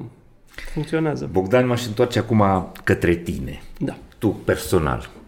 Ascultând interviurile celelalte și uh, urmărindu-te ce faci și uh, văzându-ți atitudinile, am observat uh, un, un spirit foarte puternic uh, de autoobservare critică. Mm. Uh, și vreau să, să încerc să-ți descrii stilul, sau mă rog, cum este Bogdan ca lider. Uh, eu am observat zona asta de modestie, de uh, înțelegere de, și exprimare foarte deschisă a propriilor defecte. Da, vorbești despre ori că eu nu contați pe mine, eu totdeauna întârziu, nu dau, la, nu dau lucrurile la timp, complic uneori situațiile.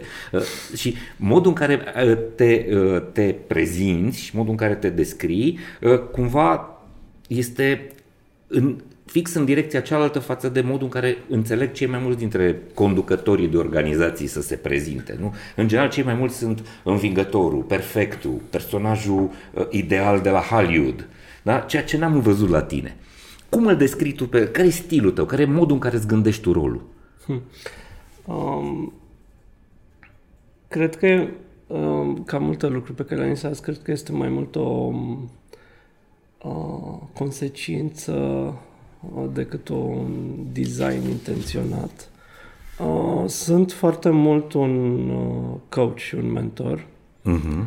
Uh, și motivul pentru care sunt așa e pentru că se pare că pentru mine personal e cel mai eficient mod de a face lucrurile să se întâmple. Uh, într-adevăr, eu nu am Um, dacă e, dacă e să mă uit la feedback-ul constructiv de la colegi, uh, de ce se plâng ei? Că nu, uh, nu sunt suficient de directiv, că nu sunt suficient de clar. Bine, dar noi ce facem concret? Aha. Asta e o critică și, și îmi dau seama că eu am păreri destul de puternice despre cum ar trebui să fie multe lucruri, uh, dar ezit în a o Formal, enforța, de a, uh-huh. de a, ok, faceți așa. Um, și îmi dau seama că am nevoie de, de uh, buy-in, de... Nu, am nevoie ca oamenii din jurul meu să interiorizeze principiile care mă fac pe mine să văd uh, rezultatul în felul ăla. Uh, și asta nu pot să fac decât prin coaching și prin mentoring. Coaching adică să-i ajut să se ajute singur, să rezolve singure probleme, pun niște întrebări, uh, ajută-i să-și clarifice niște dileme. Sau mentoring, ok, un transfer de, de know-how. De know, uite cum am făcut eu în alte da, situații. Da, da. Uh-huh. Și cam asta e, să zicem, și dacă mă uit în calendar, cum îmi petrec timpul și dacă mă uit la cele mai mari reușite în organizație, cam în felul ăsta s-au întâmplat. Am ajutat încet, încet niște oameni să facă niște lucruri pe care nu vreau să le fac eu. Uh-huh. Cam așa. Um, cam așa sunt, da. Um, crezi că ai umor? Folosești umorul? Da. Ți se pare important? Da, folosesc foarte mult umorul și uneori am un umor mai greu de înțeles și e... umor de geek, umor de inginer software, nu? Sau da. e altfel? Uh, cunoscând atât de mulți programatori, cred că e foarte greu să-i pun într-o gălată. Sunt atât de diferiți între ei și atât de asemănători poate cu alți oameni care nu fac uh, inginerie. Um, da, am umor. Uh, încerc să...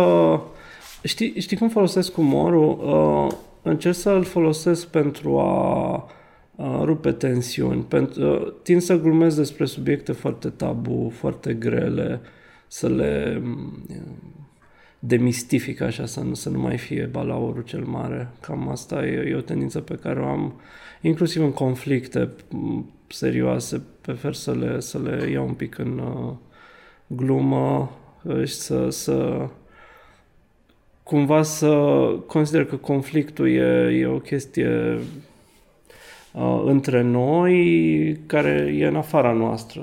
Noi suntem cu treaba noastră, conflictul cu treaba lui și pe conflict poți să-l derâzi. Să-l căsăpești, da. Da, da. Am înțeles. Ok, uite, voi sunteți o companie antreprenorială și aveți mentalitatea asta, da. aveți intraprenori, foarte mulți, adică asta e mindset-ul vostru, hai să da, rezolvăm da. probleme, hai să livrăm business, uh, valoare, valoare de business. Um, simți că o astfel de cultură, o astfel de orientare a organizației are șanse mai mari să producă burnout decât uh, un, un climat în care, nu știu, lucrurile sunt procedurizate da, da și da, da. lucrurile sunt uh, simple. Uh, și cum reacționați la asta? Cum, cum faceți să atenuați riscul ăsta și cum, da. să, cum reacționați dacă se întâmplă situația asta e cu oamenii? Risc, uh, e un risc real. Um, în primul rând, um, în burnout sunt mai multe componente. Ai partea asta de, de a face lucruri fără rost, să uh-huh. simți că nu ești înțeles, că ți se dau lucruri anapoda, că ce faci nu are sens. Uh-huh. Sau că cei care îți spun ce să faci nu știu ce fac sau ceva de genul. Și apoi e partea de oboseală fizică, de muncit prea mult, de epuizare. De epuizare venită pe o muncă pe care o placi, da, o muncă da, da. care te pasionează. Exact, exact. Și acum uh, cred că la prima parte, ok, o adresez prin poate tot ce am vorbit până acum. Uh-huh. Hai să uh, nu mai facem greșeli. Uh-huh. Uh, și oamenii să fie implicați, așa. Dar la a doua parte, cred că e important să nu ai o... Uh, să, să nu te prefaci că nu există ca lider, să nu zici, ok, vrem să ajungem acolo, acolo, acolo, aveți libertate, faceți.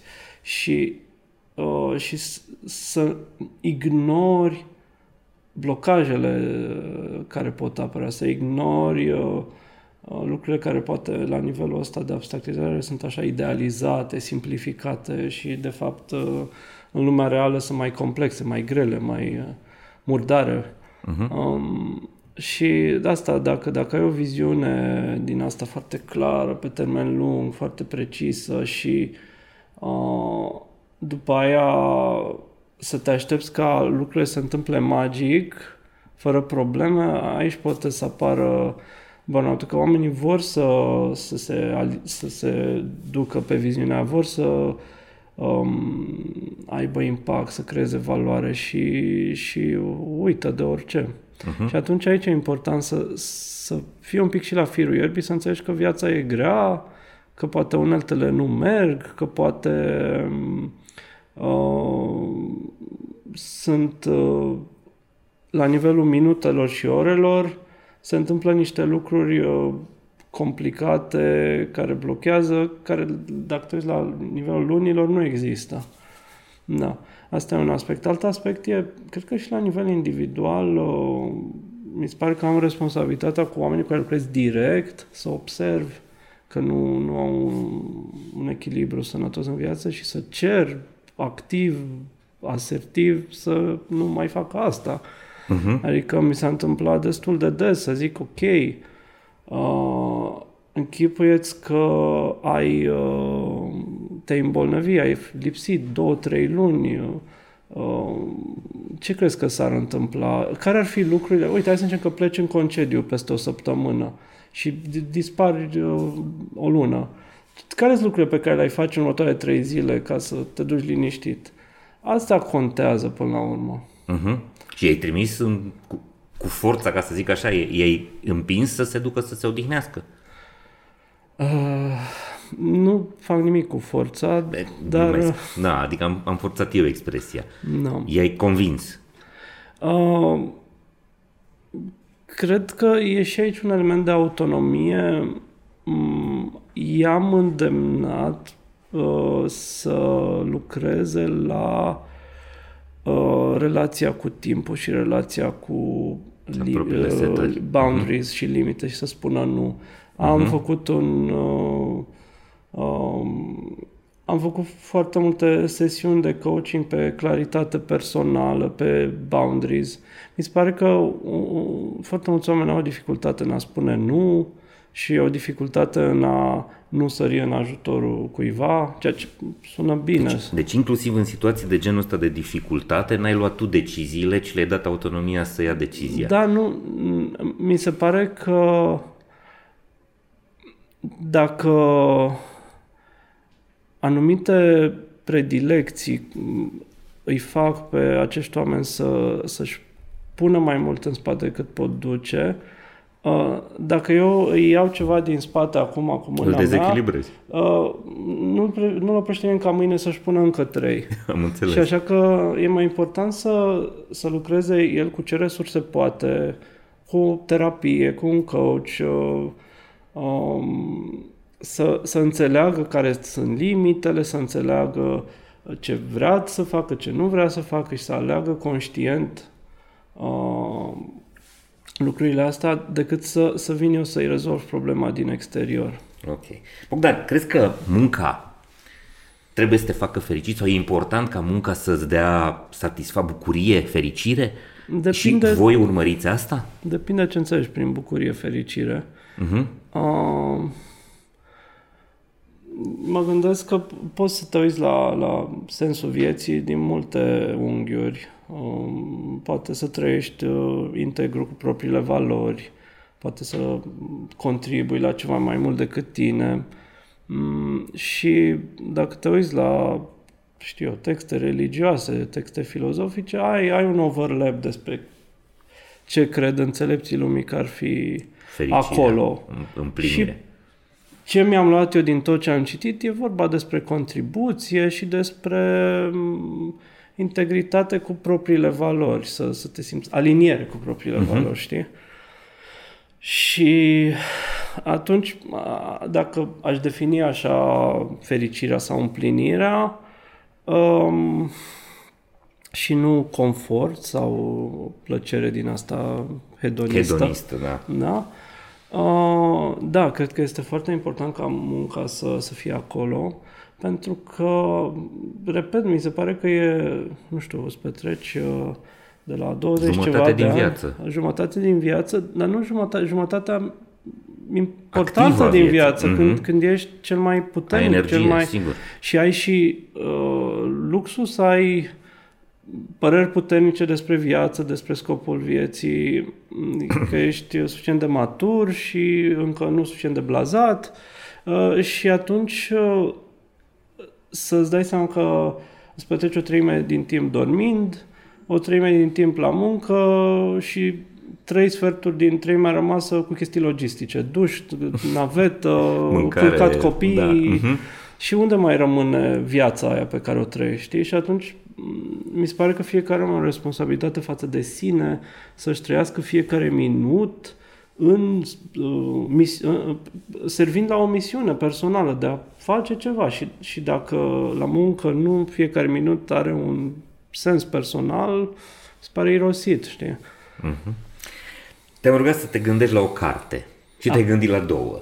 Așa că Da. uh, te las să, le, să vorbești despre amândouă pentru că cred că sunt valoroase o, amândouă. o carte care, uh, prima care mi-a venit în minte e Reinventing Organization de Frederic Laloux. Am citit-o acum câțiva ani, uh, nu recent, și um, cred că a avut un impact profund asupra deciziilor viitoare pentru că prin exemplele date în carte cu cele opt organizații și prin principiile enunțate acolo, mi-am dat seama că seamănă foarte mult cu felul meu de a, de a construi lucruri și mi-a dat încredere să merg înainte uh, pe, pe drum pe care cumva îl începusem deja și mi-a dat și um, o structură și o, și o metodă de a articula mai bine lucrurile astea. Uneori știi niște lucruri așa intuitiv, neclar și în momentul în care uh, cineva care a studiat asta foarte mult timp ți le pune structurat și articulat în față, îți dai seama um, mai bine ce ai de făcut și mi-a dat foarte multă claritate și are ideea asta de organizații evolutive, purpose-driven, uh-huh. care um, uh, funcționează ca un organism viu care se schimbă. Mhm. da, și sunt Și cumva progresează. nivelul următor de evoluție uh, după organizațiile bazate pe meritocrație și pe eficiență, care Mhm. cumva acum e cel mai înalt nivel ai Modelul organizației. industrial, da.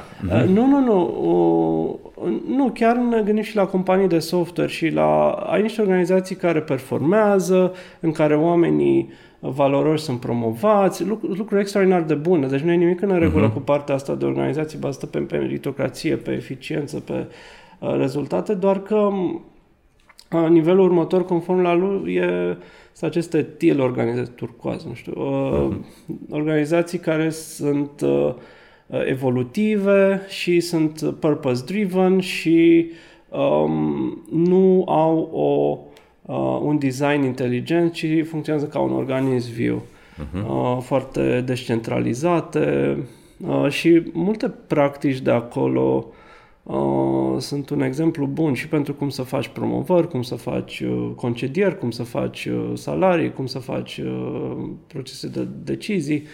Um, da. Ai și zis la un moment dat uh, că lucru care îți place cel mai tare la Adormi este că voi faceți designul acestei organizații și voi faceți schimbările pe care le considerați necesare și discutați foarte onest despre ce e greșit în ceea ce faceți. Da.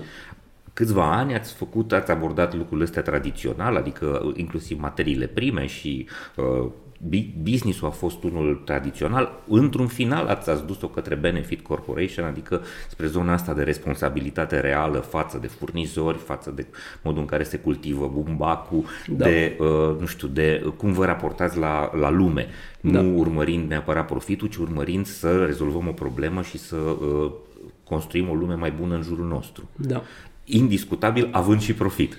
Da, cred că m- cu siguranță în primii ani Uh, nu am fost uh, cumva machiavelici. Uh, nu, nu am avut un, uh, știu, am avut un, uh, o atenție foarte mare la lucrurile pe care le vedeam. Uh-huh. Uh, colegi, comunitatea imediată, uh, parteneri și așa mai departe. Însă ceea ce descrii tu a fost o, o încercare deliberată de a ne uita și la ce nu se vede. Uh-huh. La, și noi știam toți că citim, studiem că industria modei uh, e, e groaznică, e al doilea poluator după petrol și gaz și um, sunt atât de multe lucruri îngrozitoare de la partea de materiale, la partea de consum, în care toată lumea are dulapurile pline de haine pe care nu le poartă și uh, a vedere că avem valori comune,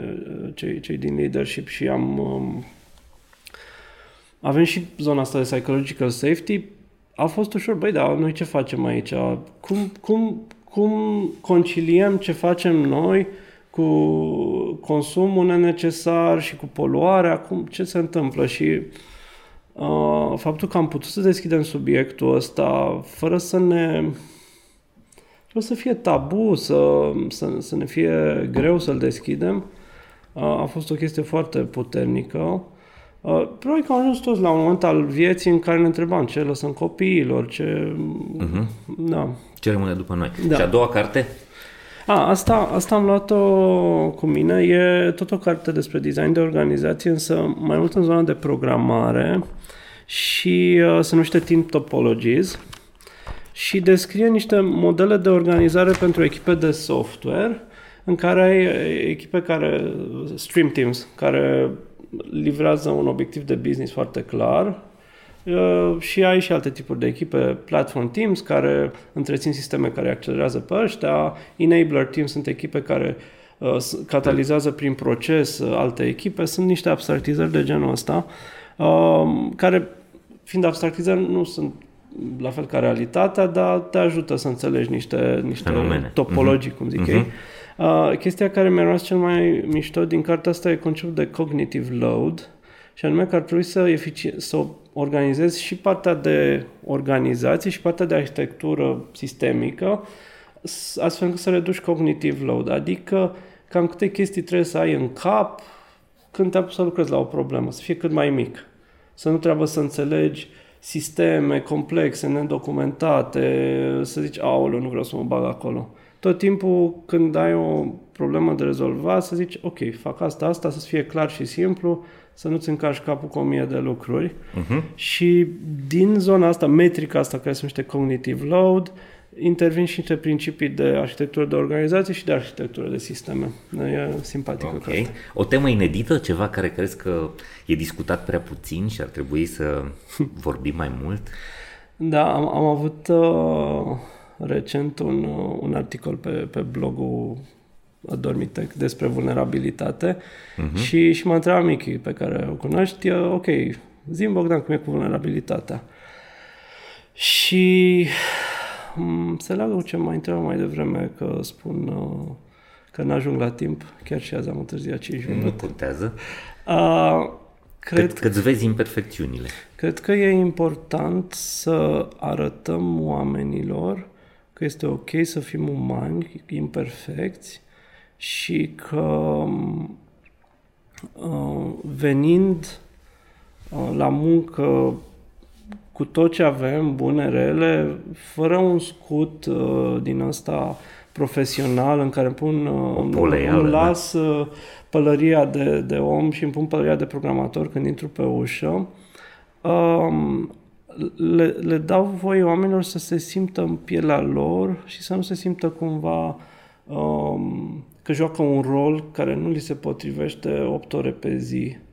Uh, e, e foarte important um, uh, pentru mine cel puțin să, să simți că viața ta nu e pusă pe pauză când intri pe ușă și că ești apreciat și văzut așa cum ești. O persoană care te inspiră? Uh, am, tot am vorbit de Reinventing Organizations. Uh, am aflat de cartea asta de la Marius Ștefan, de la Autonom. Da? Care Și- vine la înregistrare fix când o să încheiem noi acest episod. Uh, îl, îl cunosc de mai mulți ani, am, am avut un mic proiect împreună prin 2010 și uh, în 2016 m-a, m-a tras cumva cu forța un coleg la o conferință de HR, era un... Um, Mhm. uh, și era mai mult speaker pe leadership. Și uh, a fost Marius Ștefan pe scenă și a avut un discurs scurt așa, care era împachetat cu epifanii după epifanii la fiecare secundă. Povestea că organizația lor are un uh, nivel de engagement pe care compania care i-a auditat l-a văzut doar pe la secte. Uh, povestea că um, uh, metricele lor de, uh, de promovare sunt câte cărți au citit uh, în perioada respectivă, tot felul de lucruri din astea fascinante. Și uh, am simțit așa, wow, uh, omul ăsta știe atât de mult despre lucruri de care sunt atât de pasionat și l-am contactat imediat pe o conferință și i-am zis, ok, dăm și mie niște cărți care îți se par ție relevante pentru modelele de gândire pe care le-ai prezentat în tocul ăsta. Și mi-a dat vreo 5-6 cărți, printre care și asta. Și um, deși pare o, o interacțiune așa mică, cred că dacă nu aveam uh, ocazia să-l văd atunci pe scenă și nu aveam aceste mici interacțiuni de-a lungul anilor, uh, multe din lucrurile din viața organizației uh, pe care am construit ar fi foarte diferite. Mi s-a părut un moment așa pivotal și unul din acei mentori care nu știu că îmi sunt mentori. Sunt oameni la care mă uit și încerc să modelez așa cam care sunt principiile, modul de a gândi, să, să învăț din asta. S-ar putea să ți se întâmple și ție lucrul ăsta, adică să fii și tu un fel de mentor pentru oameni despre care nu știi că te urmăresc și învață de la tine. Eu sunt unul dintre ei și sper să fie și un- mai mulți oameni dintre cei care s-au uitat la episodul ăsta. O lecție recentă. Ce ai învățat recent? Ah, e despre mm, rezistență și atașament, o chestie asta budistă. Uh, cumva tot timpul am știut, uh, fie din uh, de la stoici, de la um, de la filozofia budistă că ai o viață mai fericită dacă nu te atașezi de realitate și mm, o accepti așa cum Dacă e. n-ai așteptări, dacă Da, n-ai da, da. posesiuni. Și am încercat să implementez lucruri de genul ăsta în viața mea și funcționează, dar în continuare am mă râcăie chestia aia, bă, dar omul ăsta nu face ce ar fi trebuit să facă. Proiectul ăsta n-a ajuns unde ar trebui să ajungă. Uh, Mai ales ce mă enervează cel mai mult și sunt frustrat de mor când văd oameni în jurul meu care judecă alți oameni sau sunt frustrați de alți oameni și mi se pare ironic că nici eu nu ar trebui să fiu frustrat că sunt ei frustrați, știi? Și uh, o realizare recentă care probabil că am interiorizat așa toate lucrurile astea a fost că m- dacă eu sunt detașat de, prez- de rezultat și de uh, diferența între așteptările mele și realitate, devin mult mai puternic și mai eficient în a schimba viitorul. Și acceptarea asta e o chestie foarte subtilă. Ideea e să nu accepti lucrurile în sensul că sunt ok așa și că whatever, ci, ci să accepti că realitatea este cum este și n-ai cum să o schimbi și să te concentrezi pe ce poți acționa puternic pentru a schimba viitorul, știi? Asta e. Bogdan, mulțumesc tare mult. A fost o bucurie să povestim și cred că ar fi utile încă două, trei episoade în care să vorbim mult mai multe lucruri. M-aș bucura foarte tare să mai facem treaba asta în viitor, o să vedem ce spune și lumea, cât se uită și câte, cât ne comentează. Dragii mei, vă mulțumesc tare mult că vă uitați la noi și că distribuiți conținutul ăsta dacă vă place și dacă vă este de folos și către prietenii și colegii voștri. Vă mulțumim că ne scrieți, că ne spuneți ce facem bine și, că nu fac, și ce nu facem bine. Vă mulțumim că vă abonați pe canalele pe care emitem conținut, că ne scrieți și pentru newsletter și uh, singura noastră dorință este să vă fim uh, de folos. Până la următoarea noastră întâlnire vreau să vă mulțumesc pentru că ne sprijiniți, să vă urez să aveți foarte mult spor, inclusiv spor la treabă și să ne vedem sănătoși, voioși și mintoși la următorul episod. Servus! Urmărește episoadele Hacking Work pe YouTube, Spotify și celelalte platforme de streaming. Abonează-te acum!